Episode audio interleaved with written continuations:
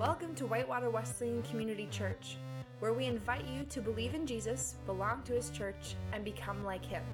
Stay tuned for this week's message.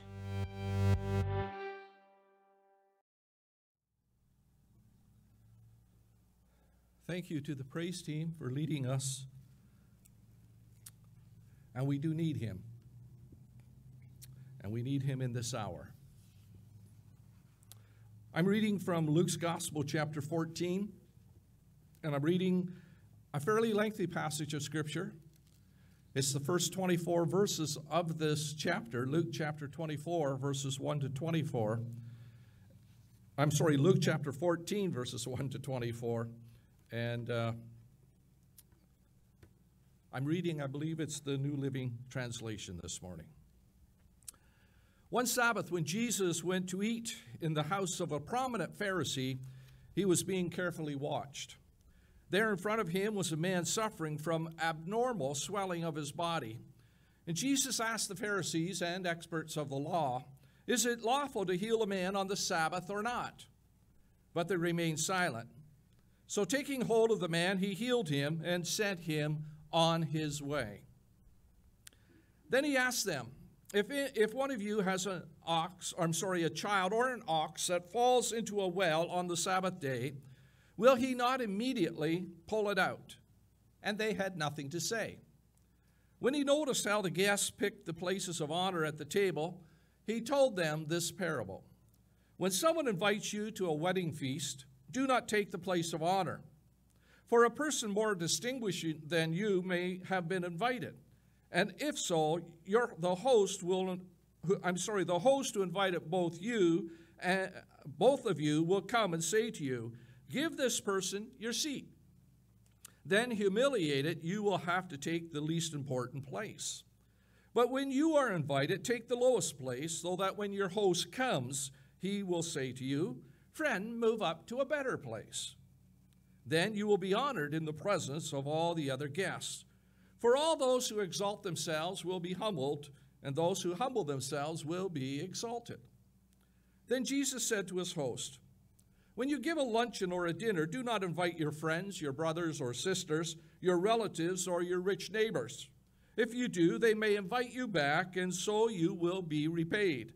But when you give a banquet, invite the poor, the crippled, the lame, the blind, and you will be blessed Although they cannot repay you, you will be repaid at the resurrection of the righteous. When one of those at the table heard him say this, he said to Jesus, Blessed is the one who will eat at the feast in the kingdom of God. Jesus replied, A certain man was preparing a great banquet and invited many guests. And at the time of the banquet, he sent his servant to tell those who had been invited, Come, for now, for everything is now ready but they all alike began to make excuses. The first said, I have bought a field, and I must go and see it. Please excuse me. Another said, I have just bought five yoke of oxen, and I am on my way to try them out. Please excuse me. Still another said, I, I just got married, so I can't come. The servant came back and reported this to his master. Then the owner of the house became angry and ordered his servant, Go out quickly into the streets and alleys of the town and bring in the poor, the crippled, the, the blind, and the lame. Sir, the servant said, What you ordered has been done, but there is still room.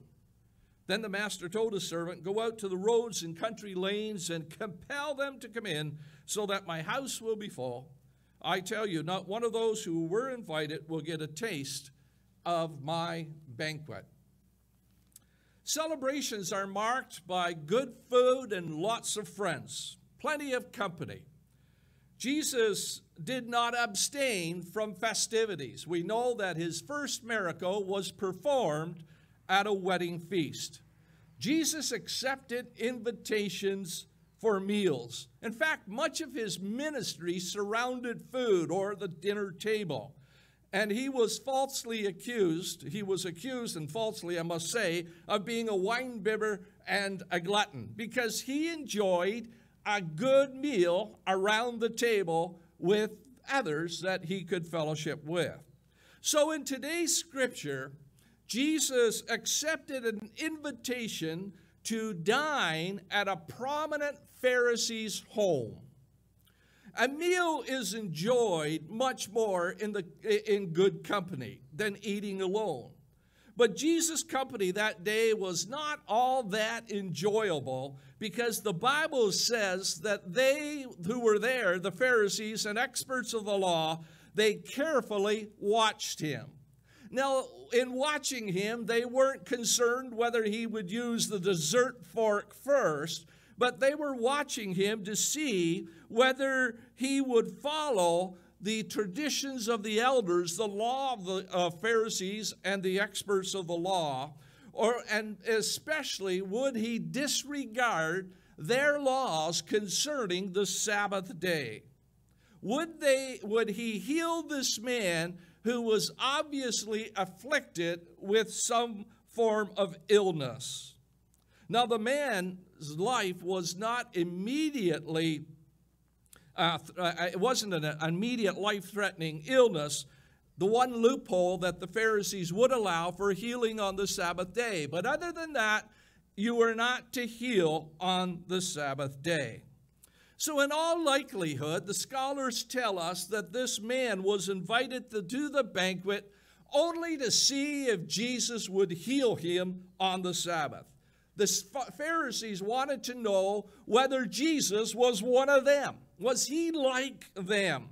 Would he follow their strict code uh, uh, concerning uh, religious things, or would he break their codes, their laws, and their rules? And if he broke them, then they knew that they needed to treat him with hostility.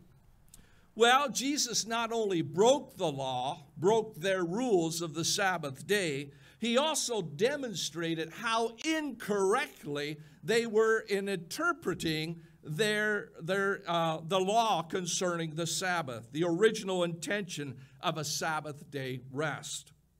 So Jesus took advantage of this setting to give three parables about dinner parties. Three parables about dinner par- uh, parties. Now, most of Jesus' parables teach lessons about the kingdom of God. If you remember, uh, about a month ago, I spoke on three parables about planting seed. And in those three parables, we saw that how planting seed demonstrates the power and the potential of the kingdom of heaven. Well, today's banquet parables teach about the nature or the characteristics of citizens who belong to the kingdom of heaven. Now, before we go too far, I want to again remind you what is meant by the kingdom of heaven so that you have an idea of what we're talking about. It's also called the kingdom of God. They can be, uh, they can be interchanged. So Jesus entered the world as a king. You remember this Christmas story when the Magi went looking for Jesus? They asked this question Where is he who was born king? Okay, he wasn't born a princess, he was born a king. And, so they were looking for a king. Well, the purpose of a king is to establish a kingdom. And so Jesus does this as king by establishing his rule in our hearts and our lives. So if we are citizens of the kingdom of heaven, we do things differently. We follow the principles and rules of the kingdom of heaven, which are vastly different than the rules of the world we live in. For example, in this world, see, the goal is to be served. In the world, the goal is to give orders. But in the kingdom of heaven, the goal is to serve others. You see, in the kingdom of this world, the, you know, the priority is look after self first. Make sure you're first in line. But in the kingdom of heaven, the rule is uh, serve others or sacrifice for others. A citizen of this world wants to gather all the wealth they can get and, and hoard it and keep it to themselves. But in the kingdom of heaven, you're known by generosity, by giving and, and helping out others a citizen of this world is, is encouraged to get back, get even, settle the score. But in the kingdom of heaven, you're told to forgive. In the kingdoms of this world, you're told to hate your enemy. Don't have anything to do with them. Get them out of the way. But in the kingdom of heaven, you're told to love your enemies and, and, and use well those who persecute you. So there has to be a king in our hearts for us to live out the kingdom principles. And so he comes as a king to live in us. So that's one aspect of the kingdom of heaven. But the heart is not the only place where the kingdom of heaven will be established. The citizens of the kingdom of heaven anticipate a day when our Lord Jesus Christ, the King, will return in great glory and he will establish his rule. And when the kingdom of heaven is finally established, guess what? There's going to be a huge banquet. Like no other banquet you have ever attended. There is going to be a meal. And it's also referred to as the marriage supper of the Lamb. And, and, and that supper is where the sacrificial Lamb of God, Jesus Christ, and who is the bridegroom of the church, he will come, and there will be a great marriage fest, uh, a feast. And, and as the bridegroom, Jesus Christ takes the church unto himself. What a day that will be.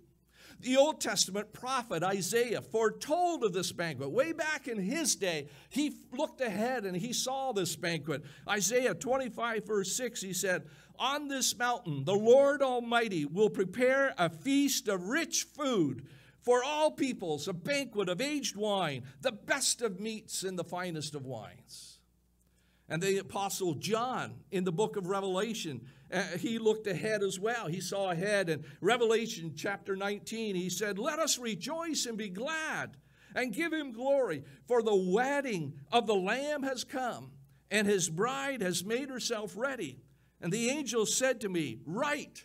And here's what he was supposed to write Blessed are those who were invited to the wedding supper of the Lamb. Wow. Blessed, happy are those who were invited to the wedding supper of the Lamb. So, in the context of these dinner parables, if you were if you had your Bibles open in Luke chapter 14, you would see that one of these men at the banquet that Jesus was at, that that house of the prominent Pharisee, one of those men called out and said, Blessed is the man who will eat at the feast in the kingdom of God. Okay?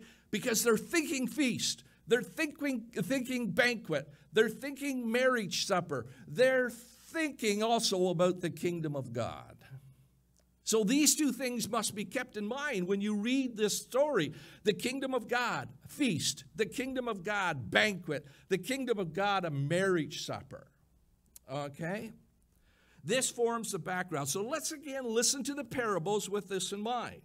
The first parable came after Jesus noticed how some of the guests at the home of this prominent Pharisee picked out places of honor. They, they sort of looked, walked in the room and looked, and, and they were looking for the best places to, to sit. They were status seekers, they wanted to be noticed. And Jesus told them that when they're invited to the wedding feast, to a wedding feast, they're not to take the place of honor, for someone more distinguished than they are might come and they'd have to give up their prestigious setting. They were to take the lowest seats. And if their status allowed, they would be honored by being asked to move up to a higher place at the table.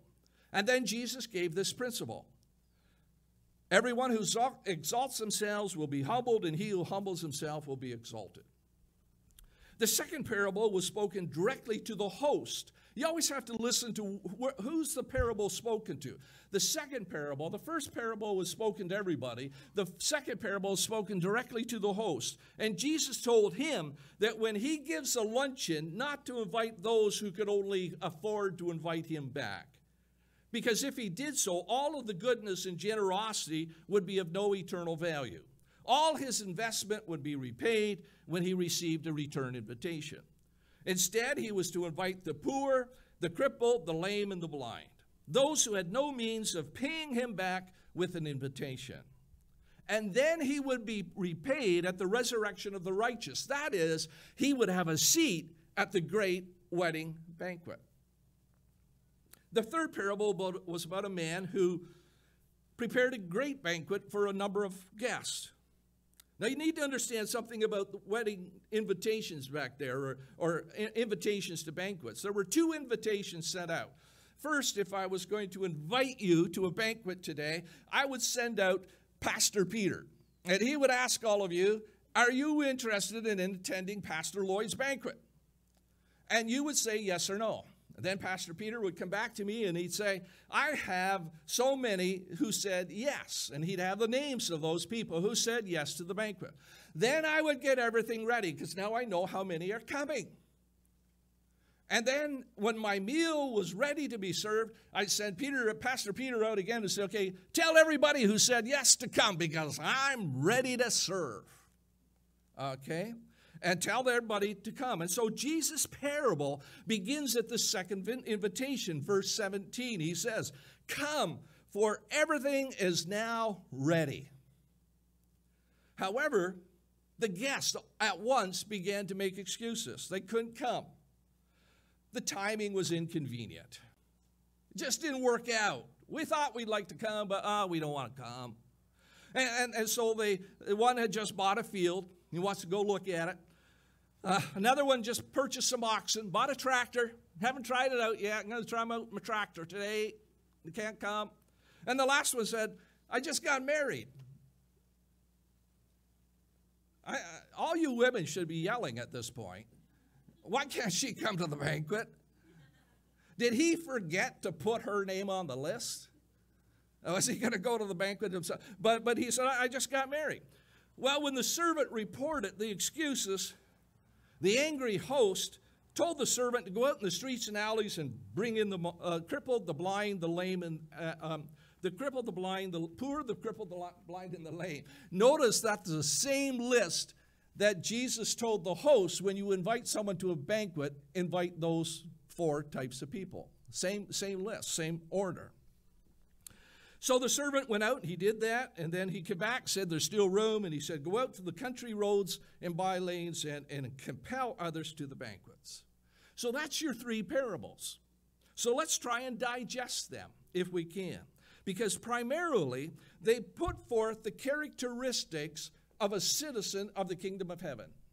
Here are some characteristics of those who are living and serving in the kingdom of heaven. First, citizens of the kingdom of heaven are marked by humility. See, remember the first parable was spoken to the status seekers, those who were wanting the places of honor. They wanted to be somebody's. And the principle at the end of the parable tells the story all who exalt themselves will be humbled, and those who humble themselves will be exalted. Interestingly, that those same words are found just a few chapters later in another parable that Jesus told. The same words. So we have two parables with the same ending. Okay, and the other parable is the parable of the Pharisee and the tax collector who went to the temple to pray. And, the Pharisee, that is, he was a religious guy. He prayed all about himself. He thanked God that he wasn't like other people. He thanked God that that, that, he was sort of special. He wasn't like other men. He wasn't a robber. He wasn't an evildoer. He wasn't an adulterer. And he wasn't even like that tax collector that even thought he could come to church today. He was special. And, and, and uh, he boasted about all that he gave, and he boasted about a tithing. He was really great, and he was very good, at least in his own eyes. Well, there was a tax collector who also went to the temple to pray. And, and uh, the tax collector was included in the story because there was no one who so completely contrasted the Pharisees and a tax collector. Pharisees were very, very good. Tax collectors were very, very bad. Just opposite ends of the pole. They were the lost of the lost. Tax collectors knew his standing, both in the eyes of God and the eyes of man. And so he knew he was a sinner. He didn't even dare to lift up his eyes to heaven to pray. He looked down, he beat his chest, and he said, God, be merciful to me, a sinner. So the story is about two men who went to church to pray. One bragged and the other begged. And Jesus gave the outcome. To everyone's surprise, it was the tax collector not the Pharisee that went home right with God. He went home justified. His humility was what gave him standing with God. And the Pharisee thought he was okay, but he was badly mistaken. He was blinded by his own pride, prejudiced by his own sense of importance. And then Jesus stated the, the, the, principle for everyone who exalts himself will be humbled, and they who humble themselves will be exalted. So the citizen of the kingdom of heaven is not a status seeker. They don't have to have control. They aren't looking for the power seats or places of influence. They don't bully. And they're not aggressive and getting their own way. See, churches, that's where the citizens of heavens should gather mostly. They should be the most cooperative, the most serving places in society. Churches should be a place where people get along more than any other place in the world. Because aren't we citizens of the kingdom of heaven? But sadly, we forget. and we revert to the principles of the world around us. And we push and we shove and we demand our own ways. We're not showing principles of the kingdom of heaven we forget what it is to be in the kingdom. Well, secondly, citizens of the kingdom of heaven are marked by generosity. In the second parable, Jesus said to the host, He said, I don't want you to invite those who will make return invitations. He told him to invite the poor, the crippled, the blind, and the lame. And, and, and this tells us that the presence of the man with the swollen limbs was at the Pharisee's dinner, not because the Pharisee had any compassion and wanted to be kind to him, but because he wanted him there to bait Jesus into an argument. That's the only reason he invited the man to the meal, to see what Jesus would do with them. And, and, and Jesus knew that. And Jesus knew that that, that man was at, at that dinner that day, not because this man all of a sudden found kingdom principles, but he was using the man in order to trick Jesus. And Jesus knew it, and Jesus turned the tables on him. Jesus spoke to him and said, You know what? When you invite people to your meal, you shouldn't have an ulterior purpose. When you try and be kind to someone, you shouldn't have an ulterior pur- purpose. So when you invite people to a banquet, you shouldn't be looking for a return invitation. Because when you get a return invitation, you have no, no, no record in heaven. It's written off. There's no, no savings in heaven for that act. See, the generosity that counts in heaven expects nothing in return. It's given out of sincerity and generosity of spirit. And if it's given for any other purpose, it's lost. It's no good. Jesus goes, Oh, don't write that one down. It's no good. You see, Jesus in his Sermon on the Mount, you know, if you want to find out principles about the kingdom of heaven, go to the Sermon on the Mount. That's basically the constitution of the kingdom of heaven. And you'll find the principles of the kingdom of heaven in the Sermon on the Mount, Matthew's chapter 5 to chapter 7. Okay, that, that's, that's great teaching on the kingdom of heaven. And in this Sermon on the Mount, Jesus said this about giving Watch out! it's got an exclamation mark by, by the way, in my, my notes. Watch out! Okay, when do you say those words?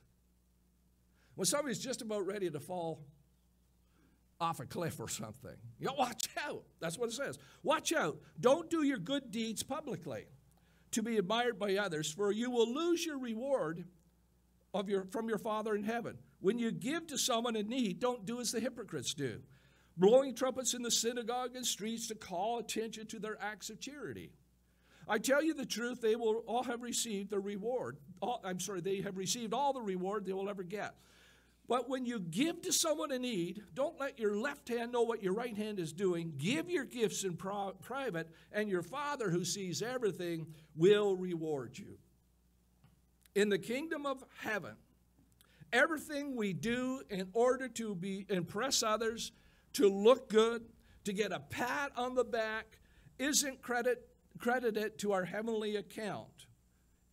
We get what we want when someone comes to us and says, Wow, that was good of you. See, if we do it just to get commendation, we get rewarded in the commendation. Living in the kingdom of heaven is not about appearances. It's not about appearing good. So others will boast about us and say how wonderful we are. It is about giving of ourselves, of our money, of our time, and of our talent freely and generously, lavishly, giving as God gives himself. Paul wrote something similar in 1 Corinthians chapter 13 verse 3. You've heard these words at mostly every wedding you've ever attended. If I give all I possess to the poor, Okay, everything, lock, stock, and barrel. I, if today I gave all that I possess to the poor and give over my body to hardship, that I may boast, hey, look how good Pastor Lloyd is. Pretty special guy, eh? And have not love? What's, the, what's Paul? You know what it is. I am nothing. Zilch. Nada. Not a thing. I'm nothing. Now, citizens of the kingdom of heaven, one last point, have replied to the invitation. The invited guests in the third parable, once they were told, Come, for everything is ready, they had already agreed that they were going to attend the banquet, but when it came time to go, they begged off. Now, they didn't offer reasons, they made excuses. And there's a world of difference between having a reason and making an excuse. You know that. They didn't even apologize. They were too busy. They had places to go, people to see, and things to do. We don't have time. Now, in their excuses, we have the nature of sin. We understand what sin is. See, we think of sin as doing something grossly wrong. And we think if I do something grossly wrong, God is going to separate himself from us. But it, it's not in the doing of wrong that separates us from God. We're already separated from God. See, the doing, doing of wrong is not the thing. We're separated from God because we have self centered hearts. We don't have room for God. See, sin is just an excuse not to be part of the kingdom of God. You all have received invitations to be part of the kingdom of heaven. And whether you are a part of the kingdom of heaven or not today, it depends on your decision. And you have either entered the kingdom of heaven or, or you have made an excuse. You, you have said something like, Oh, I'm not interested right now. I got too much on my mind. Or, or maybe later. Or, or you know, I, I just want to spend a few years doing my own thing. I just don't want to be squished into doing anything. I just want to spend a few years doing my own thing. I want to have my own fun. Maybe, maybe I'll go to, uh, maybe I'll, I'll accept that invitation later. But you forget the invitation is only extended for so long. And so we, we ignore the invitation. And what's the result? We're left outside the kingdom of heaven. We do not attend the marriage supper of the Lamb. And in the kingdom, the king, the host, is not going to allow all this food to go to waste. And he has this opportunity to bless people. So he says to his servants, I want you to go out there and I want you to find everybody who will accept the invitation. Anybody at all, anybody uh, anywhere, if they will accept the invitation, tell them to come on in. Because I want my house to be full. I want this to be a banquet of banquets. So, anyone at all. And the kingdom of heaven belongs to those who will accept the invitation. Those who are sick of sin, who are broken by life, who are desperately in need, those who, who are without hope, they hear the invitation and mostly they are the ones that enter into the kingdom. And they are the ones who will eat at the great banquet. While many who attend church, and I want you to hear this, while many who will attend church every Sunday and who seem to have life perfectly in order, they will remain outside simply because they will not accept the invitation. They just won't say yes. I'm ready. Me. See, they may be quite surprised. We might be quite surprised at who eats at the banquet and who doesn't eat at the banquet. We might be very surprised.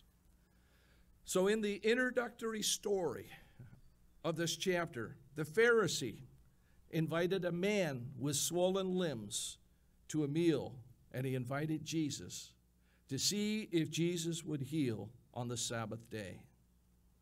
He invited the man not out of generosity, not out of compassion, but as bait to see what Jesus would do. And Jesus understood that, and he used the opportunity to turn the tables on the man.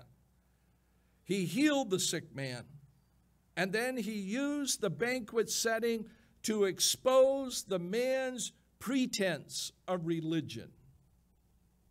The Pharisee was a status seeker, concerned about his position in life. The Pharisee was not a giver, he was an investor, wanting others to see what he gave. And the Pharisee was much too absorbed in his own kingdom to accept an invitation into the kingdom of heaven. And these three parables, these three parables are really meant for us. The Bible is really written for the church, anyways.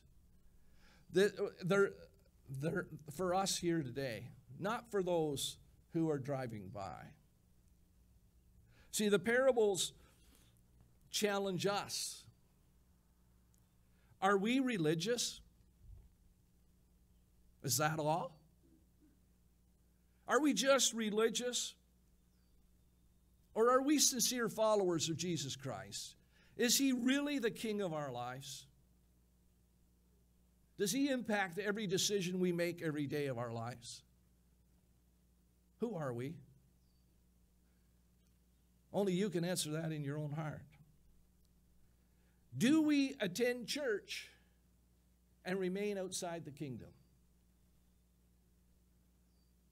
I can't imagine anything more horrible. Yes, I go to church every Sunday, but are you in the kingdom?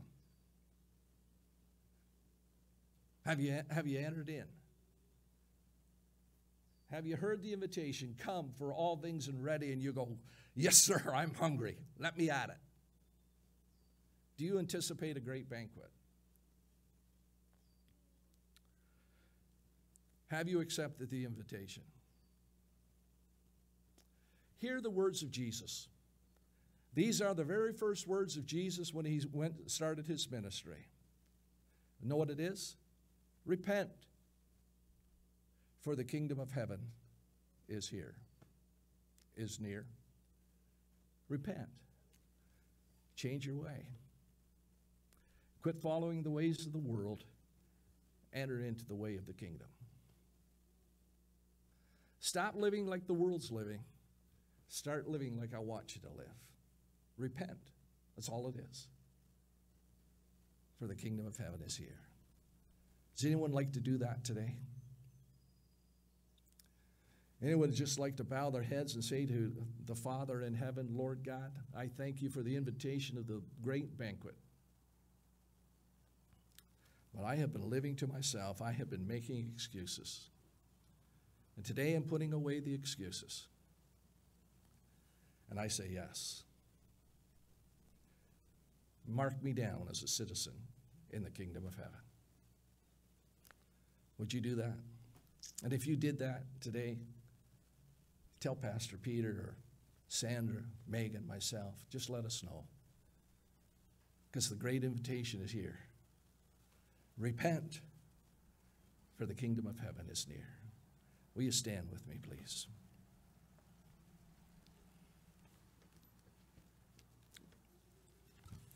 Eternal God, Father, thank you for the invitation. Thank you that you are the God that loves us. You're the God that cares for us, the God that reaches out to us. And it doesn't matter who we are, it doesn't matter our status in life. It doesn't matter whether we've done a good job with our lives or whether we've messed up bad. You still give us the invitation. So give us the courage, Lord. Give us the desire to say yes. And we'll thank you.